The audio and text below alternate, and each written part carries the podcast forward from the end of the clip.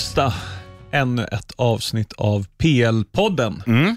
Med mig, Axel Olsson, och med dig... Eh, sheriffen Larsson, som, eh, som uppskattar att, eh, att eh, det var ett uppehåll förra veckan. Det, Ja. kom, det kom ju lägligt. För då, var, då var jag under the weather och i, idag mår du lite, lite Ja, det- kajko. Lite, lite krasslig på, på rösten och så, så att ni, ni får ursäkta. Jag, jag tror Eh. att det uppskattas. Det, det I alla fall tycker jag det när man är så här. Det är vanligt bland amerikaner, ofta de som är punksångare, att de är lite så här skönt hesa. Jag tycker det är rätt porrigt. Bon Jovi, typ. Ja. Ja. Så det kanske kommer en, en fot under bordet här, att jag tåflörtar lite med dig om du har Ja, ra, raspig röst. Ja, ja men bra. Mhm. Ehm, som sagt, det var två veckor sedan vi släppte ett avsnitt senast och vi är tillbaka. Men vi är inte de enda som är tillbaka. Vad syftar jag på, sheriffen? Oj, oj, oj. Vem är tillbaka i Premier League? Ja, Mourinho. Ja, vi Såklart. har ju inte hunnit snacka någonting om det.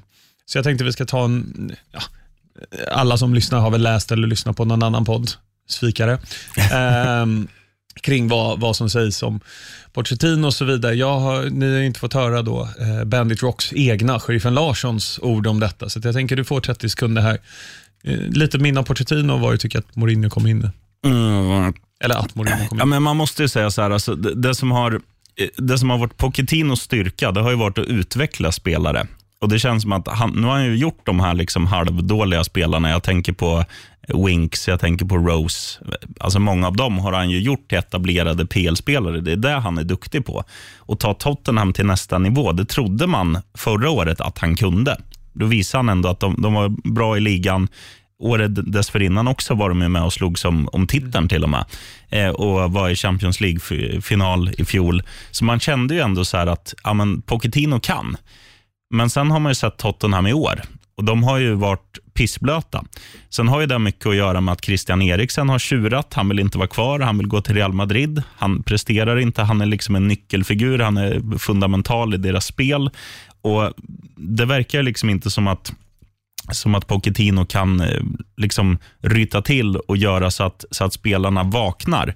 Och, så jag tror ändå det är rätt läge. Sen, sen är det ju många Tottenham-fans framförallt som säger att det är en dålig värvning att ta in Mourinho. Men det känns som att alla andra som, är liksom, som ser fotboll med nyktra ögon, som inte håller på Spurs, eh, är positiva. Och jag är också positiv för att Mourinho är, han är skön när han är skön.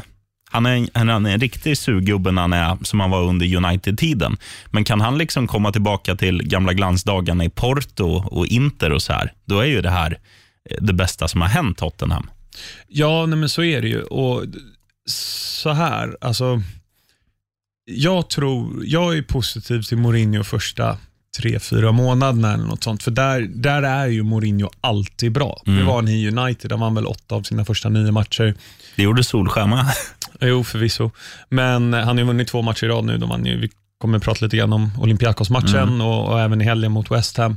Ehm, men jag tycker det är några grejer som, om man tar Spurs som klubb då. Det ena är ju såklart att, um, vad säger man på svenska, att Pochettino blev ju ett offer för sin egen framgång egentligen. Alltså, tänk dig Tottenham 2014, när Pochettino kom in. Det var ju Team Sherwood troligen Storbritanniens största sopa som Ja. tränade Tottenham. Ja. Och nu får de in, säga vad man vill om Mourinho, men han, han kan vinna. Absolut. Det satt jag och sa i tv-soffan igår liksom, eh, till frugan att ja, han vinner ju saker. Sen om det är Champions League eller Community Shield, eh, så är Champions Shield. Ja, jag menar Champions League. Jag tror du sa Champions League. Ja, Men, eller eh, Community Shield. Han, han vinner ju saker. Ja, ja. Sen, så är det ju med alla idrottare. Varför Zlatan har kunnat vara så arrogant och gör som han vill. Till exempel köpa in sig i Hammarby, Ja, som han gjorde sjukt. nu i morse. Eh, och bara, inte vara ett svin, men det är ju för att han har backat upp det på plan. Mm. Och Det är ju lite samma sak med Mourinho. Han är ju likadan hela tiden. Det är bara att när det går bra, då, ja, men han är ju charmig Mm. och, och den biten. Sen den här fiasko-hösten i Chelsea. Alltså jag vill ju skjuta Mourinho Mm. varje presskonferens. Ja. Men nu är med två raka vinster, 7-4 i målskillnad. Det är väl de fyra i baken som inte är så signifikativt för, för José. Men, eh, Nej, men spelar du med Orier på högerbacken, det är klart det blir mål i arslet. Han är ju pissblöt. eller Eric Dyer på mitten. Ja. Eh, om, vi, om vi tar matchen igår, Spurs eh, eller vann ju då 4-2 men låg under med 2-0 efter Mm. 19 minuter. Nu har inte jag sett matchen, för jag höll på att bygga en öppen spis så man är transparent med lyssnarna. Men jag, jag hade ju pling på Mm. och blev chockad när det hade gått, vad var det, 11 minuter när de gjorde 2-0 typ. Ja, 19 tror jag det var. 19 men, ja, det var väldigt eh, snabbt i alla fall. Och Vad Mourinho gör då är att byta ut Eric Dyer i 28 minuten mot Christian Eriksen. Mm. Och där blir jag så här, jag, poddvännen Bojan satt ju i studion och jag tycker han går lite in i en fälla efter matchen där han säger att ja, Eric Dyer borde inte ha startat, men det är ju väldigt bra Mourinho att göra det bytet tidigt. Mm. Jag har lite svårt för, för, för den typ av tankesättet. Det är ju många som försvarar Emery, att han är så himla bra matchcoach. Inte nu, men förra säsongen. För att de hade ju inte lett en enda match typ in i mars i halvlek. Nej. Men Emery ändrade och så vann de. Det tyder ju snarare på att han har en dålig plan A och en hygglig plan B. Ja. Och Det är lite det jag inte tycker att man ska inte gå in i fällan. Nej, men, men i Mo- Mourinhos fall, där man, där man får säga, liksom, om, man, om man spelar Dyer eh, i den här matchen, det är ju för att de, vill, de, vill, de vet att de har så pass offensiv kraft i, i alla spelare med Son och Kane och de här. De, de kommer ju göra mål. Och Då tänker man så här, hur vinner man en fotbollsmatch? Eller hur vinner Mourinho en fotbollsmatch? Hålla nollan och göra mål. Det är ju hans plan A. Sen var ju Dyer skitdålig mot West Ham också. Ja, Eh, och, och Då kan man ifrågasätta hur han kan få starta, men det är väl också ett sätt att, att visa honom att även om du har gjort en dålig match så får du, spe, så får du chansen igen. Att han inte ska vara så här som, som vissa är mot juniorer.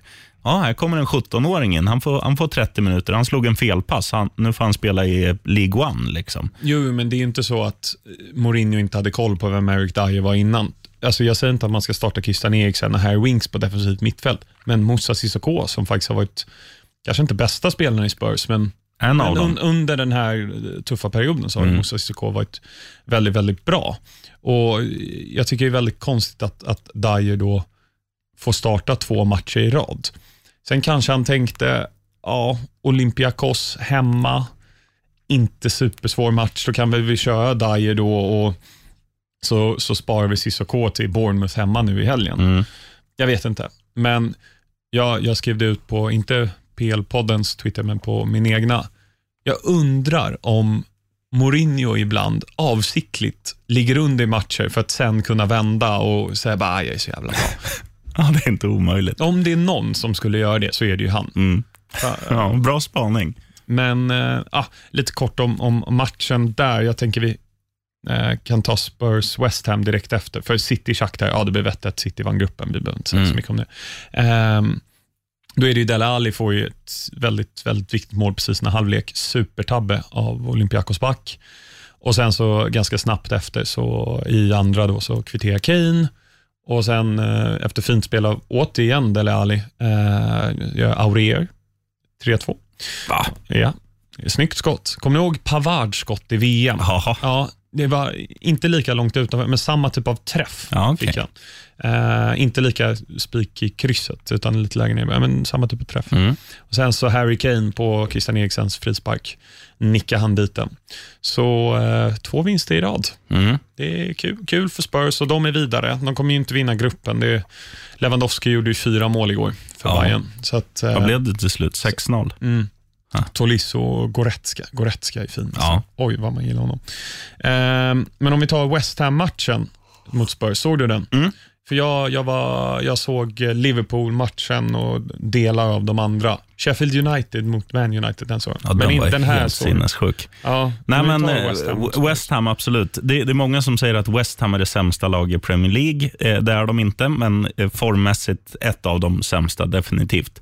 Eh, Tottenham kommer in i den här matchen och man, man ser att ja, men det här som blir när du får en ny tränare, att, att du springer någon extra meter, du ger någon extra procent i närkamperna. Allt det där finns där. Och Tottenham är bortsett från Eric Dyer, ganska bra och för spelet. De gör 1-0 som inte blir 1-0. Det blir bortdömt där tidigt, Harry Kane. Ehm, och sen, ja, sen rullar det på. De får ju utdelning ganska, ganska tätt därefter. Och då, då gör de, till skillnad från vad jag trodde, att när Mourinho kommer in, då blir det så här, okej, nu gör vi 1-0, nu, nu tänker vi safety first. Men det blir nästan tvärtom, att, att de spelar ut än mer. De vågar liksom ja, men de vågar gå för det. De, de har, mittfältarna hänger med upp i anfallen. De har redan en väldigt offensiv elva mm. på planen. Så att det är ju liksom, de går ju för att göra både tvåan och trean, vilket de också gör. Sen vid 3-0 så slappnar de ju av och, och bjuder West Ham. Nu gör ju de lite byten och så här, så det blir ju en annan matchbild. Men det är ju också att Tottenham har ju redan, de tänker ju redan, ja, vad ska jag dricka för bira ikväll när jag kommer hem och firar segern? Lite så. Eh, så att 3-2, visst, eh, det skulle kunna bli lika i den här matchen också, för att fotboll är så, eh, ja, vad ska man säga, det är så skört. Ett mm. litet individuellt misstag och, och det kan bli en balja. Eh, West Ham kanske hade tagit en pinne om de hade haft sin ordinarie keeper. För ja, han är så dålig, Roberto. Han är nog han skulle nog inte ens platsa i svenska division 3 tror jag. Jag tror vi sa i förra avsnittet att Bettinelli framstår som eh, Oliver Kahn gentemot ja. honom. Liksom. Och han som stod i Liverpool där förut, Karius och Baktus. Mm, exakt. Han känns ju också jävligt stabil. Nej, men det är väl det som händer och, och liksom summa summarum. Tottenham äger ju den där matchen när de vill äga den. De visar att de är ett bättre fotbollslag mm. West Ham. De tar en jätteviktig seger, första borta segern på typ 11 månader. Mm. Tyvärr var det Fulham de tvålade till senast. Nej, men alltså, det, det, var liksom, det var en bra start. Mm. Och, eh, ja, de vann. Och Man såg liksom på Mourinhos kroppsspråk också att han, han är ju eldig nu igen. Han är inte den här sura gubben som sitter och... Är han det? Ja, men han, man han vet ju aldrig med honom. Nej, men han, man, gillar ju, man gillar ju Mourinho när han är den Mourinho. Alltså när han jublar åt mål, kramar om andra tränaren, gör high-five med spelare, allt sånt där. Det gjorde han och, och det tror jag sprider bra energi mm. i Tottenham som de behöver, för de har ju gått kräftgång hela säsongen. Ja, alltså jag tror att han gör ju väldigt mycket. Han är så medveten om vad han gör. Alltid. Ja, ja. Ta till exempel igår, vid 2-2 målet.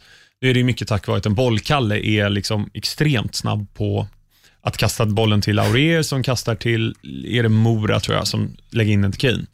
Då går Mourinho fram när han ser att kamerorna är på honom och tackar bollkallen. Och det, hade Frank Lampard eller Klopp eller eh, Scott Parker eller mm. någon gått och gjort sådär, ja, men då vet man att det är genuint. Ja. Ja, Klopp är jag för sig inte helt säker på, men Mourinho, man, där är jag osäker på om man gör det för skådespel för gallerierna eller om det är för att Mourinho verkligen tyckte det var bra. Mm. Vi får se helt enkelt. Men eh, jag tycker det är väldigt kul att han är tillbaka i Premier League. Eh, som jag skrev till min svärfar som är eh, ja, Die Hard Spurs-supporter sedan 70-talet. Att eh, jag önskar ingen eh, att ha eh, Mourinho som tränare, men jag tycker det är väldigt kul att han är tillbaka i Premier League. Ehm, Poetiskt. Eller hur? Och Det är egentligen bara han som vi kan prata om i en kvart ja. innan vi pratar om liksom Manchester City-Chelsea. Det är bara ja. han som kan liksom hoppa förbi där. Jag tänker att vi, vi pratar ändå om den matchen. Jag såg första halvtimmen, jag var iväg på middag, så jag smet iväg lite grann diskret och kollade vissa sekvenser. Men första halvtimmen var ju Chelsea väldigt, väldigt bra. Mm. Och vad fina ni är, Kanté. Ja, det är sjukt alltså. Såg du hela? Ja, ja. ja då, jag har ju sett ja, allt som är tillgängligt utom att se om hela matchen. Liksom. Men mm. Vad, vad var dina spontana reaktioner? Nej, det, det, spontana var ju att Chelsea vågade. Och att de, de liksom, om, man, om vi bara backar bandet ett år så torskade de med 6-0 när de mötte Man City. Mm. Eh, eller blev det 6-1? Nej, 6-0. Ja, året innan förlorade vi 1-0, men då hade Chelsea typ 10% bollinnehav. Mm. Så att det var ju det här, ja, men, det nya, unga, sprudlande Chelsea som man har sett under den här säsongen. Det var ju samma nu. De vågar ju. Och de, gör, de skiter i vilka som står i andra ringhörnan. Det spelar ingen roll om det är Bournemouth, Arsenal, Man City eller Watford. Liksom. De gör sin grej. De ställer upp, ja, de, ställer upp de spelarna som ska spela eh, och de gör det bra. Det är, väl, är det Tomori som har en nick där i början? Nej, det är inte nick. Han skjuter Ja, han skjuter ju. Han har ju en riktig slägga. Där skulle mm. de ju kunna stängt dit mm. 1-0. Liksom. Och Sen är det Kanté som är, ja, som du sa, hur bra som helst. Han, han, han är så mycket mer än en defensiv mittfältare. Ja. Och där, förlåt att jag avbryter, men där gör ju Lamba faktiskt väldigt bra. Att han inte är som Sarri som spelar sin Sarri-boll oavsett. Han tar ut Mason Mount inför och så startar Kanté, mm.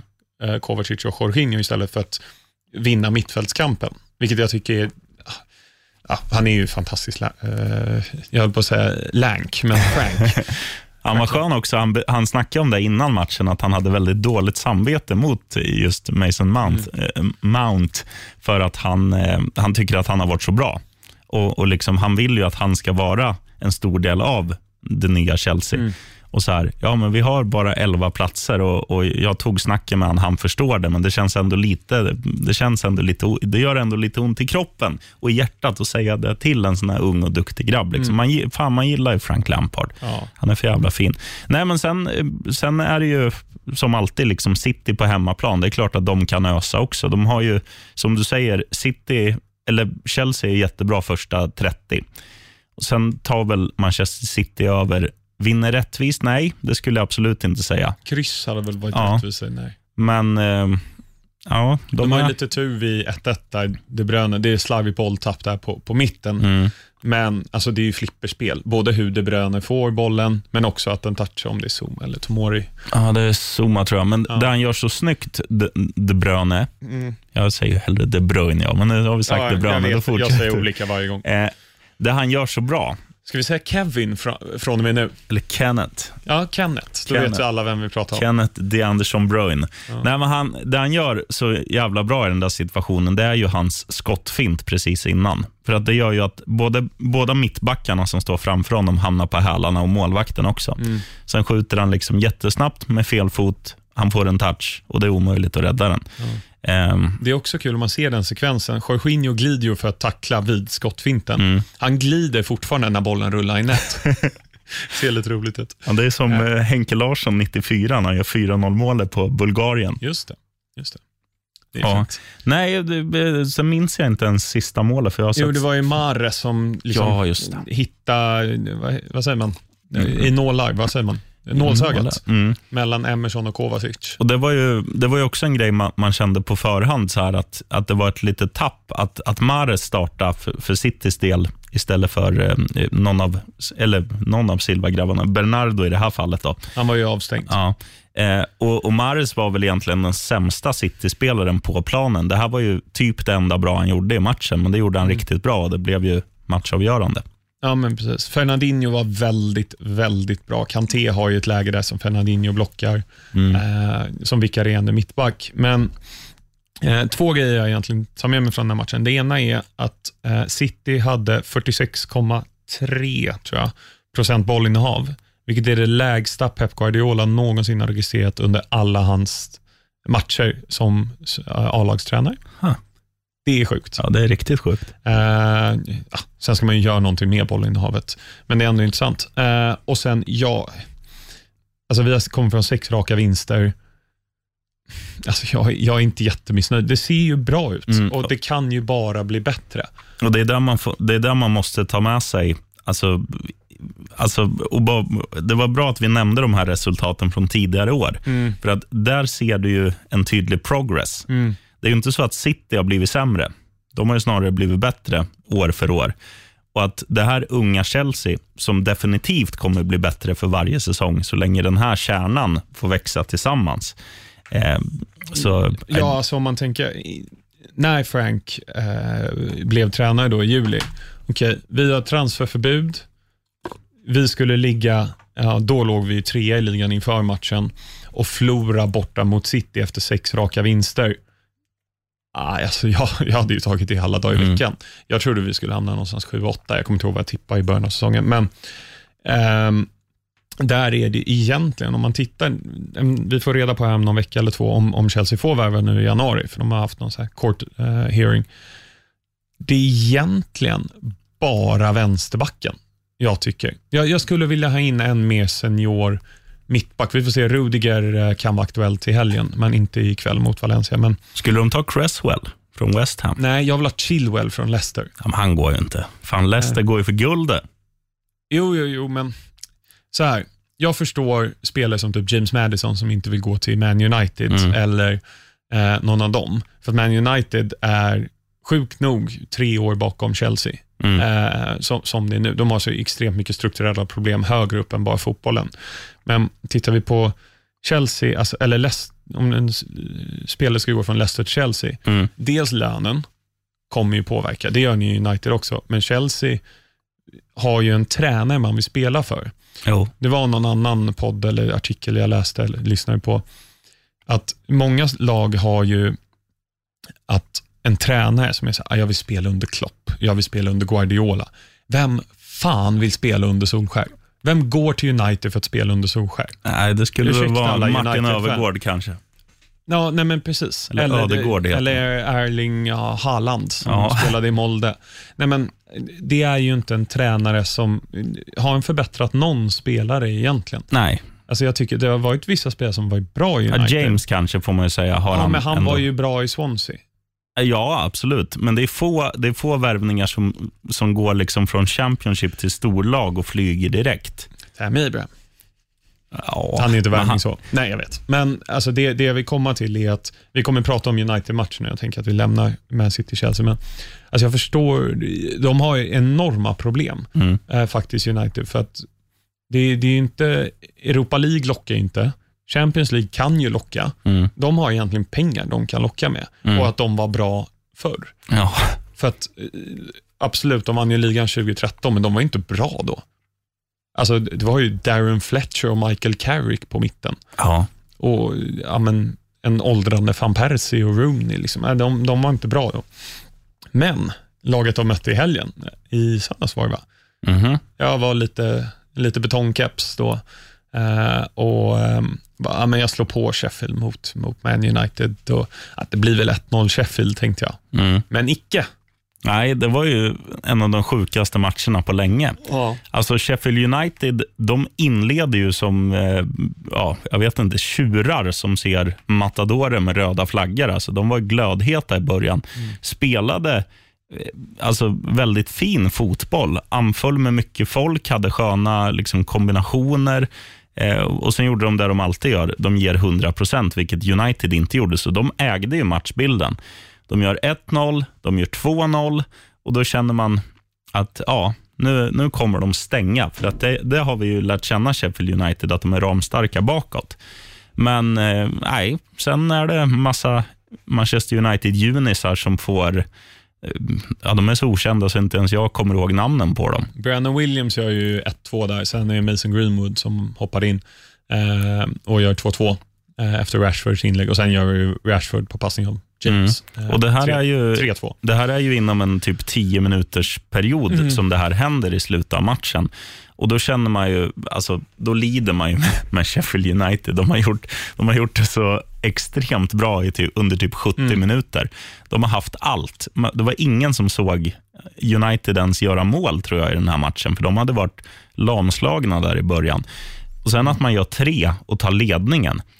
Och, men då, finns det ju, då visar det ändå att det finns en liten gud där uppe som, som har ett hjärta för, för underdogs och för, Ollie McBurney som gör 3-3. ja, Supernamn. eh, riktigt bra. Och eh, lite så här omdiskuterad. Det tog ju lång tid innan de klubbade att det var mål, för det, det såg ut som att den kunde ha tagit på axeln, eller på armen eller på bröstet. Titta på de lite olika kameravinklar. Det var ingen hands, den tog på axeln. Eh, snyggt avslut liksom på halvvolley och ja, saken var biff. Han var jätteglad eh, och fansen var jätteglada. Och De hade ju tagit det på förhand. Liksom. Ta en pinne mot United hemma. Ja, gud ja. Men eh, de var värda tre. Mm. Eh, jag har fått, eh, många har gillat Lundström den här säsongen, mycket för att han är billig i fantasy, spelar back i fantasy, men är mittfält och har gjort en del mål och mycket poäng. Eh, så han har väl fått lite, eller mest uppmärksamhet. Men jag måste säga, John Fleck, Mm. fin han är alltså. Ja, Vilken vänsterdoja. Nu, alltså passen han lägger till Lysmosé eh, vid 2-0 målet är ju, det är ju Leo Messi-klass Ja, faktiskt. Alltså det är den, feeling. hur han knappt tittar på, äh, det är världsklass. Och så har han en riktig slägga. Jag har sett några skott han har dragit här under matchen man har kollat. Väldigt fin John Fleck. Mm. Det var också kul i eh, Sky Sports har ju en podd där de släpper deras eftersnack i ljudversion. Okej. Eh, Så jag brukar lyssna på den ofta på måndagar på väg till jobbet. Jag på den då. Så var det intervju efteråt med Ollie McBurney som är skotte och John Fleck som kommer från norra England.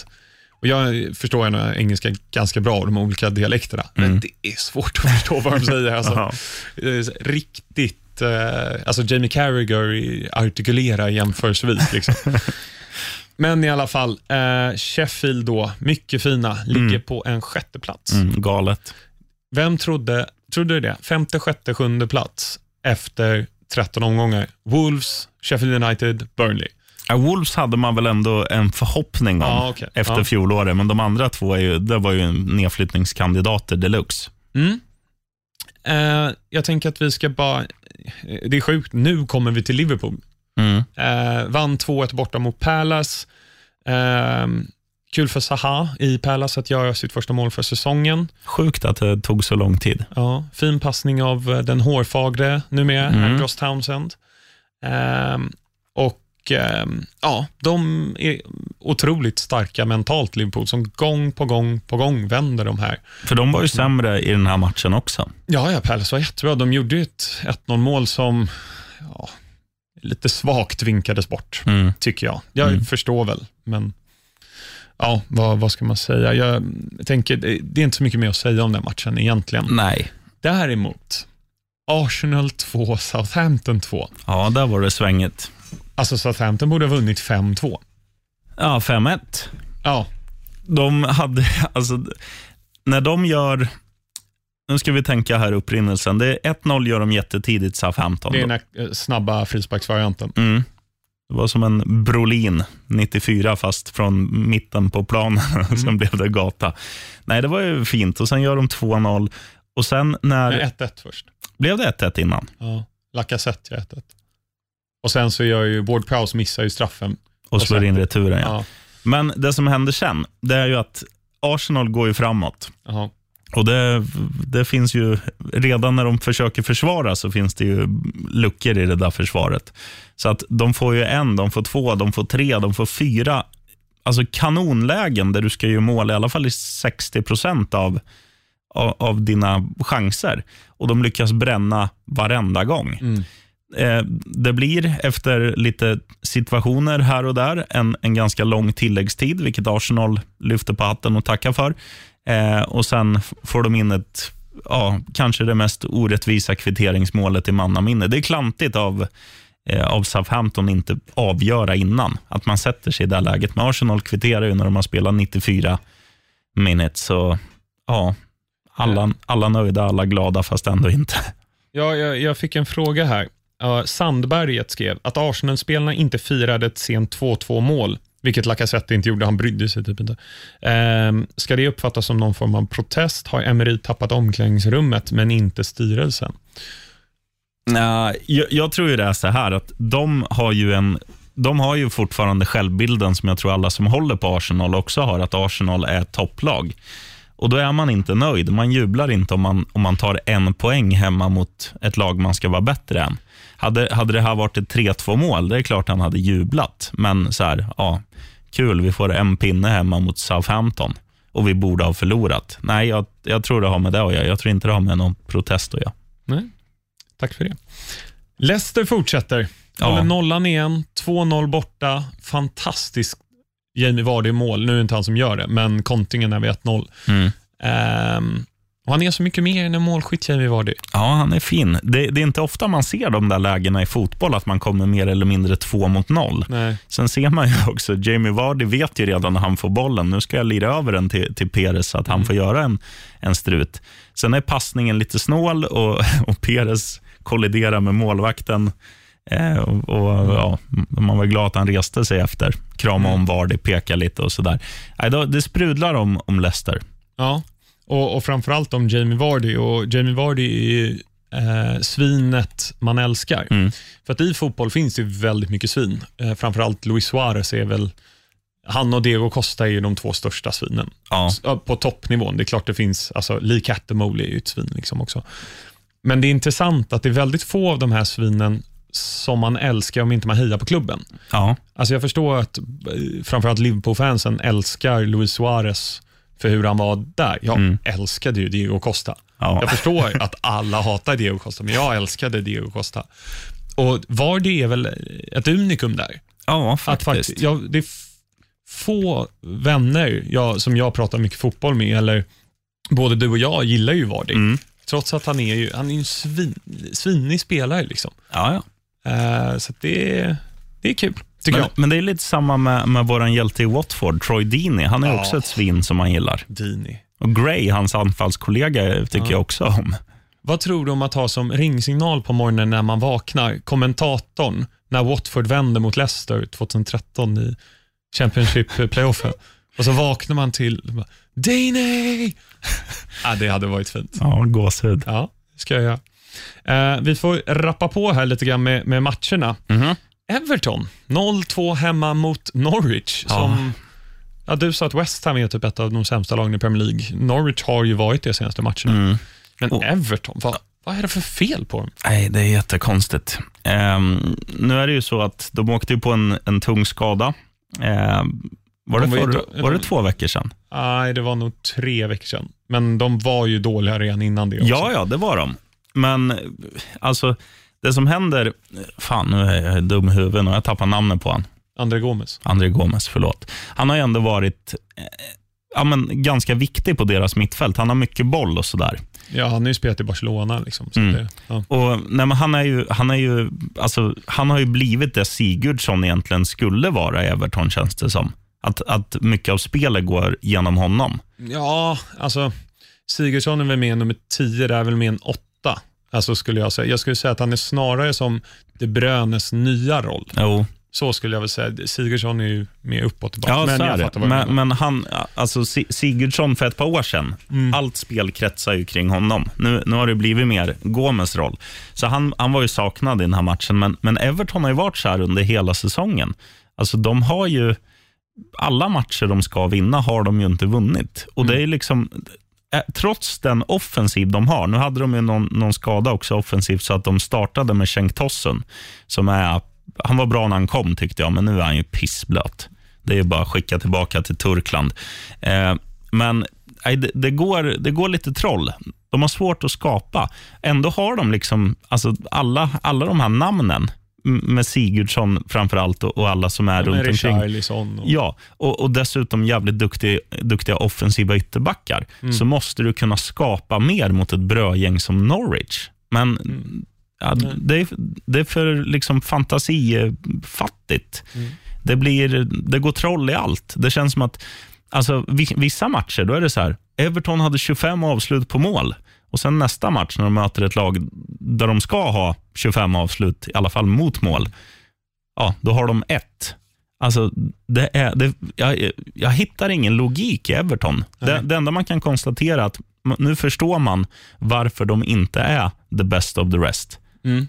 Det är ju, jag ska inte säga att de är the rest nu, men Leicester är ju det annars. Oh. Ehm, Todd Cantwell, som var bra i början på säsongen, gör ju eh, 1-0 är Passning av eh, vår finska kollega, eller kollega inte, men vän. jag, har en, jag har en lookalike i spelstil som vi får se om du, om du köper. På Cantwell. Cantwell och Madison i Leicester. Ja, jag har en lookalike på utseende på Cantwell.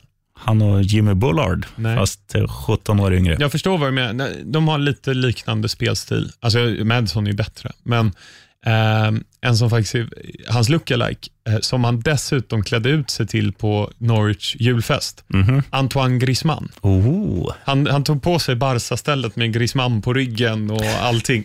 De är väldigt lika varandra. Ja, coolt. Ja. ehm, Aston Villa, Mm. du hejar ju på dem nu. Ja, eh, jag, 2-0 mot Newcastle, jag pendlar ju mellan att hålla på dem och, West Ham. den som vinner av dem. Ja. Men det är ju typ samma lag, de har ju samma tröjor. ja, och ibland håller jag på Burnley, men det säger jag aldrig i podden. Ja. Ja, nej, den, här, den här matchen är jag helt blank, blank på. Ja, eh, jag såg inte den matchen heller, men eh, Hurricane och El Ghazi gör eh, varsitt mål. Eh, två fasta situationer blir, blir eh, målen gjorda på. Eh, din favorit, Jack Grealish, Grealish. eh, var central för hela spelet. Tog tag lite i matchen, kan man väl säga. Eh, det som är väldigt kul är att Newcastle har ju anställt en ny målvaktstränare. Mhm. Eh, och Det här innebär ju att Newcastle har nu en tränare som heter Steve, Bruce då, en assisterande som heter Steve, en, eh, en vad säger man, first team coach som också heter Steve. Deras huvudscout heter Steve och nu heter målvaktstränaren Steve. Fan, vad sjukt. Ja, det är ganska kul. Det är synd att ingen av dem är svensk, så han heter Steve, för det är det fulaste namnet som finns. Ehm, vidare därifrån, det, det, det, man visste att Newcastle skulle förlora snart. Så, så blir det. Oh. Eh, Burnley 3-0 borta mot Watford. Ja, och det var, ju, det var ju Burnley som vinner som Burnley ska göra. Fasta situationer, brunka, dunka in i returer och bara... De är ett powerhouse. De är som, en, de är som 80-talets Philadelphia Flyers, de som kallades Broad Street Bullies och bara med liksom hårt och fult spel forcerade in puckar i mål. Och nu, spelar inte Burnley med puck, men du fattar vad jag menar.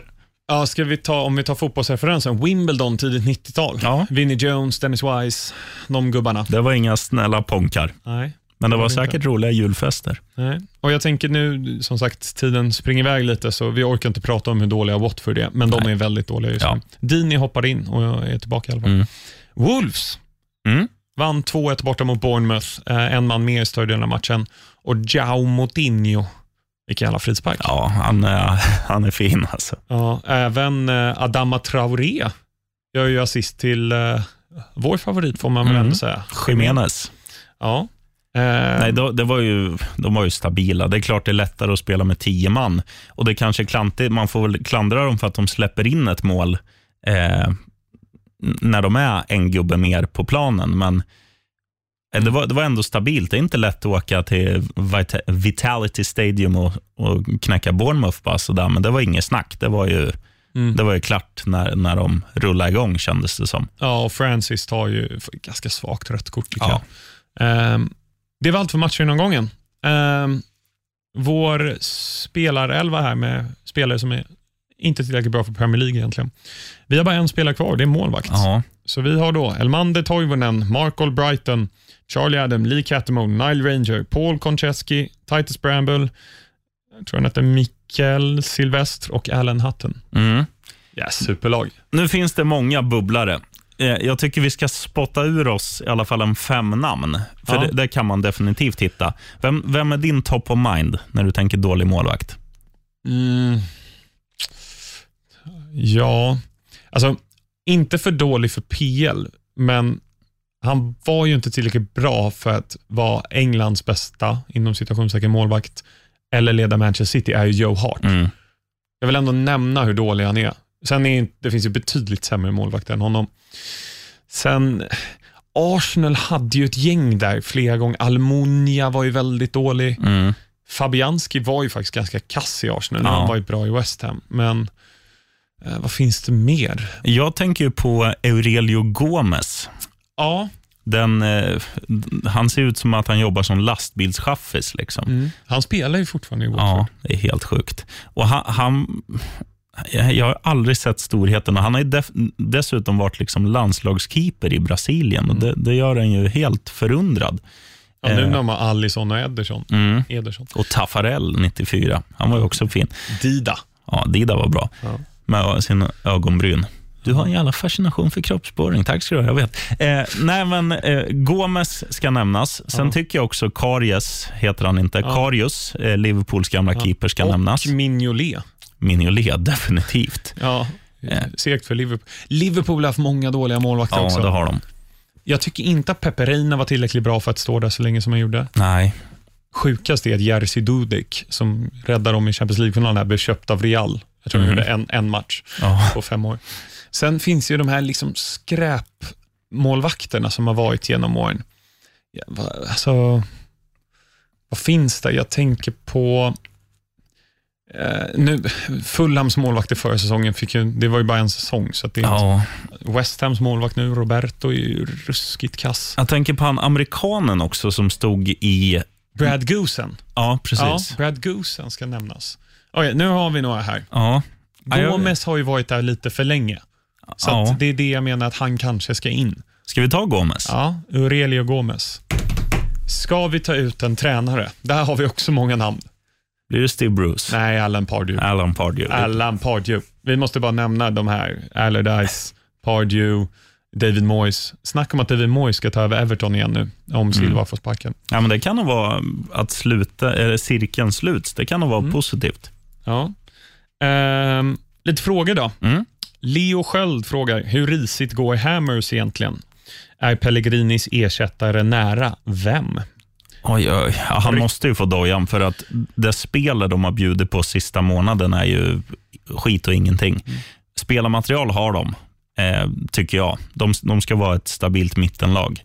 Eh, nu är de en nedflyttningskandidat. Det ska inte hända med, med West Ham. Eh, sparka Pellegrini. Jag tror det blir lättare nu också när andra lag har agerat också. Att, att, eh, ja, att man ser att man får effekt. Nu fick ju de se det med sina egna ögon också på nära håll med tanke på att det var Tottenham som tvålade till dem. Så kick him out och vem ska in då? Snackats om Benitez, men att han är lite dyr. Um... Ja, han har ju räddat lag med sämre spelarmaterial. Vet du vem jag skulle kunna se ta den?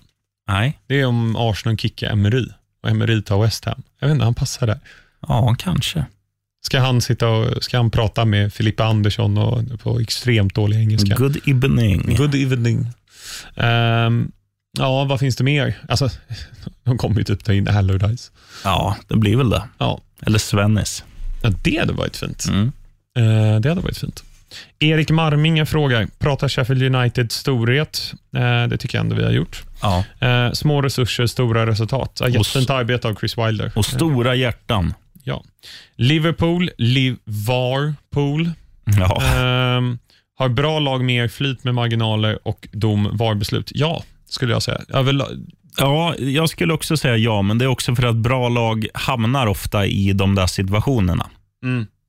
Att jag tror procentuellt på en säsong, visst, de kanske, de kanske ligger någon procentsats över ett Palace. Ja, till exempel. Men det, det handlar också om att de skapar mycket mer sådana situationer. Ja. Eh, Tolle har ställt några frågor. Eh, först skriver han, har sheriffen fått tag på sitt lösenord till Fantasy Premier League ännu? Det är ju tokviktigt. Ja.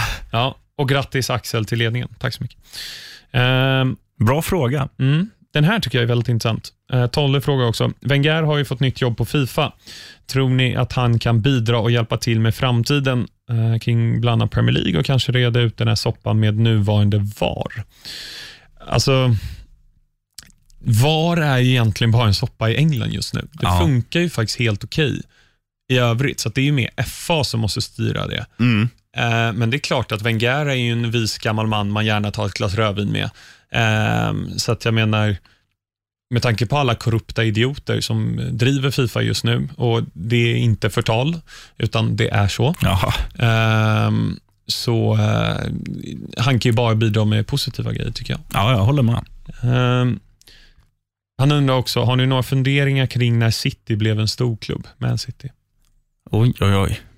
Ja, de, de började ju där när de tog in Svennis, men, eh, eller storklubb var de ju inte då.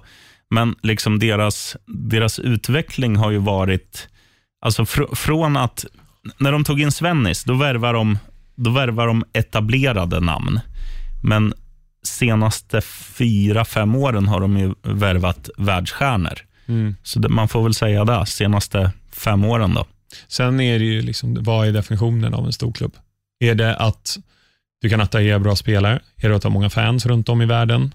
Är du att du har ekonomiska muskler, att du bör tjäna pengar, du inte bara går med förlust? Alltså, det, det, har, det har väl med allting att göra. Alltså, uh, utsålda och ha en stor arena som du säljer ut, oavsett om du spelar mot Real Madrid i Champions League eller mot uh, Cardiff i ligacupen. Det gör ju City mer eller mindre. Ja, men samtidigt med den logiken så är ju liksom Millwall en stor klubb. Jo, jo, men, men det var ju mitt första argument. Ja, ja, ja. Och Sen fortsätter man och säger så här. Du tar en av världens bästa spelare och säger så här, okej, okay, stolpa upp fem klubbar du kan tänka dig att gå till. Då kommer Manchester City hamna på 90 procent av alla stora spelares lista, mm. tror jag, så länge de inte har representerat United tidigare. Eh, det är liksom en aspekt. Sen har du det här att okej, okay, ranka inför Champions League varje år. Ranka fem lag som kan vinna. Då är mm. City med på den rankingen. Eh, tittar du liksom på deras truppbredd till mm. exempel. Det finns lag som kan ställa upp en inte lika bra elva, men en bra elva. Men City kan ställa upp två bra elver. Och så här, det, han, det, handlar om väldigt mycket saker. Eh, det är klart det handlar om, om löner eh, och sånt med. Mm. Eh, Internationellt varumärke spelar ju faktiskt ganska stor roll. Ja. Och, um, För det bidrar ju till lönerna. Ja, så är det. Och tittar man på, sen tycker jag det är jävligt fult att bli finansierad liksom av oljeshejker. Jag tycker det är lite Absolut. orättvist. Men, men ska man gräva i den skålen så kan man ju hitta väldigt många klubbar som är liksom lökigt finansierade. Ja, det, handlar ju om, det handlar om alldeles för rika människor som har för mycket fritid och, och ett intresse och Mm. ekonomisk vinning i fotboll. Eh, men ja, City är en stor klubb. Den här frågan har vi inte fått, men jag ställer den till dig. När definieras vi som en stor podd? Oj, oj, oj. Den är Brolin gästar. Det är när Brolin gästar. Ja, det borde vi kunna lösa. Det tycker jag. Jaha. Så eh, Thomas, om du lyssnar. Alla vi, om du förstår referensen, eh, vill att du ska vara med här. Mm. Ta med Alban också. Ja, gör det. Och var ju Björn Borg som var med? Björsa var med. Ja, ja. Ehm, då är det dags för eh, det viktigaste under det här avsnittet. Och eh, Det är lite på volley förstår jag. Ja, det är Championship-kollen. Mm, take Och it away. Jag ska ta upp tabellen nu, för att det har ju hänt grejer senaste Matcher veckan. igår. Eh, Hur gick det för Fulham igår? vi vann igår med 3-0. Vi Dar- är på Derby, gång va? mot Derby. Eh, nej, men det som har hänt är att Fulham har ju, har ju hamnat där jag vill att vi ska vara. Vi ska vara strax bakom topp två. Jag vill inte att vi ska gå upp direkt. Jag vill få den här liksom känslan när man vinner på Wembley i Championship-finalen. Då, då blir jag som gladast. Men nu är vi trea efter två raka segrar. Eller vi har vunnit tre raka matcher, men, men senaste veckan har vi vunnit två raka. Eh, vann ju derbyt hemma mot eh, QPR med 2-1 efter två mål av Kamara då Mitrogol var avstängd. Igår spöade vi då Derby med 3-0, så det var lugnt. Men de andra skitlagen i toppen, de som ligger före, Leeds, de vann de också. En skral 1-0-seger på bortaplan. Eh, West Brom eh, vann även dem. Och eh, ja, Det är liksom det är de som vi måste förbi. Och jag, jag tycker det känns rätt stabilt att vi ligger där på en tredje plats. Som sagt, jag vill ha den där fina, fina Wembley-matchen. Eh, i, I övrigt så, så är det liksom väldigt få tabellförändringar. För att de andra lag, de som ligger i mitten, de har liksom kryssat. Så de ligger kvar och skvalpar. De tar poäng mot varann. Barnsley fortsätter att förlora. Stoke fortsätter att förlora. De är sist. Och Leeds och West Brom har vunnit. De är etta och tvåa. Sen är det ju, om man, om man tittar på eh, tabellen, den är inte lika jämn som den har varit tidigare, utan nu finns det ett litet glapp då från, om vi tar Fulham, eh, Fulham, Preston, Swansea och Nottingham som ligger på eh, kval. De har ändå en, en liten marginal, eh, en liten buffert på fyra pinnar nu ner till Sheffield Wednesday som ligger på en nionde plats. Så att nu börjar den splittas upp och eh, ja, I love you Fulham. Tack för det. Ska du höra en eh, intressant grej bara? Ja, om det kommer från dig. Ja, Det handlar om Championship. Tell me more. Jag har en polare som var och såg Arsenal nu i helgen. Mm, apropå Championship. Ja, de kommer spela den nästa år. Men då, då skrev jag till honom dagen innan, när det var, när det var match på Craven Cottage eh, mot QPR. Vad fan, gå och kolla Fulham, du är ändå i London. Ja, det kan jag göra. Eh, hur fixar man biljett? Jag bara, åk dit. Fan, det blir inte, även om det är derby, det blir inte fullt. Liksom. Så han kommer dit och de bara, it's full. Sen bara, din jävel, skrev han. Jag har åkt, åkt, pendeltåg i 30 minuter och gått i 40. Jag fick ingen biljett. Jag bara, fan du måste ju kunna, du måste ju kunna få en biljett. Nej, men de håller ju på att bygga om. Så de tar ju bara in 66 procent av kapaciteten. Ah.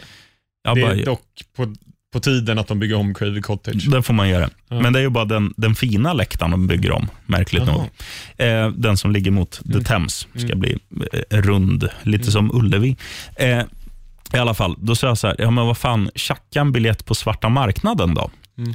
Vet du vad de skulle ha? Två lök. Ja, för en Championship-biljett på svarta marknaden. Jag blev chockad, men då, då sa jag, lägg de där 2000 kronorna på sprit istället. Och det gjorde han. Tips från coachen. Ja. Nej. Jag ska faktiskt gå på Chelsea-Arsenal här i januari. Fan vad På flådigt. Stamford Bridge. Nice. Ja, ska jag gå själv. Ja, men det är kaxigt. Mm. Det ska bli kul, faktiskt, måste jag säga. Eh, Fantasy-segmentet då. Mm. In med John Fleck. Jag tog in honom inför den här omgången i draften då som jag spelar. Eh, sen även, eh, jag tror han heter, heter han säkert också John, eh, Baldock, högerbacken i Sheffield. De spelar med tre eller fembackslinje, hur man nu ser det. Mm. Och Han slår väldigt mycket inlägg, kommer göra lite assist. Eh, avvaktar lite med Lysmo C, som har gjort det väldigt bra senaste. Han klev ut skadad då. Och sen in med Todd Cantwell. Måste Såklart. tro på honom. Eh, innan vi avslutar så ska vi sedvanligt köra vårt stoppljus. Och Vi börjar med kvällens supermatcher i Champions League. Tidig avspark, PL-podden Derby, Valencia mot Chelsea. Vinner Chelsea om vidare. Ja, och det här är ju den, den mest, eller jag skulle säga den enda intressanta gruppen typ i hela Champions League. Mm. Och Det kokas ju ner till att det här är en riktig vinna eller, vinna eller försvinna-match. Mm. Tittar man på de båda lagen så är det ju, nu blir det ett långt utlägg, men jag ska försöka fatta mig kort. Alltså Valencia har ju haft väldigt mycket strul. Mm. Detsamma gäller Chelsea. Men det känns som att Chelsea har ju re- rätat ut det här frågetecknet till ett utropstecken. Att det här nya Chelsea är ett lag som eh, alla liksom börjar tycka om. Eh, och, och det finns, De har ju fan alla pusselbitar. Nu är Kanté tillbaka. Jag tror han blir väldigt viktig. Eh, Valencia blandar och ger. Alltså Rodrigo är bra, Parejo är bra, men nej, det, finns, det finns lite för mycket hål. Jag tror ändå hemma Är det på... Sillicen i mål?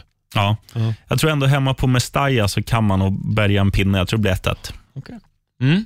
Eh, Liverpool-Napoli. Ja, Napoli har ju varit en jä- jätteflopp i år. Eh, Ja, de vann ju mot Liverpool i Champions. jo, men i, i ligan. Jo, men det här är Champions League. Ja, jo, det är det.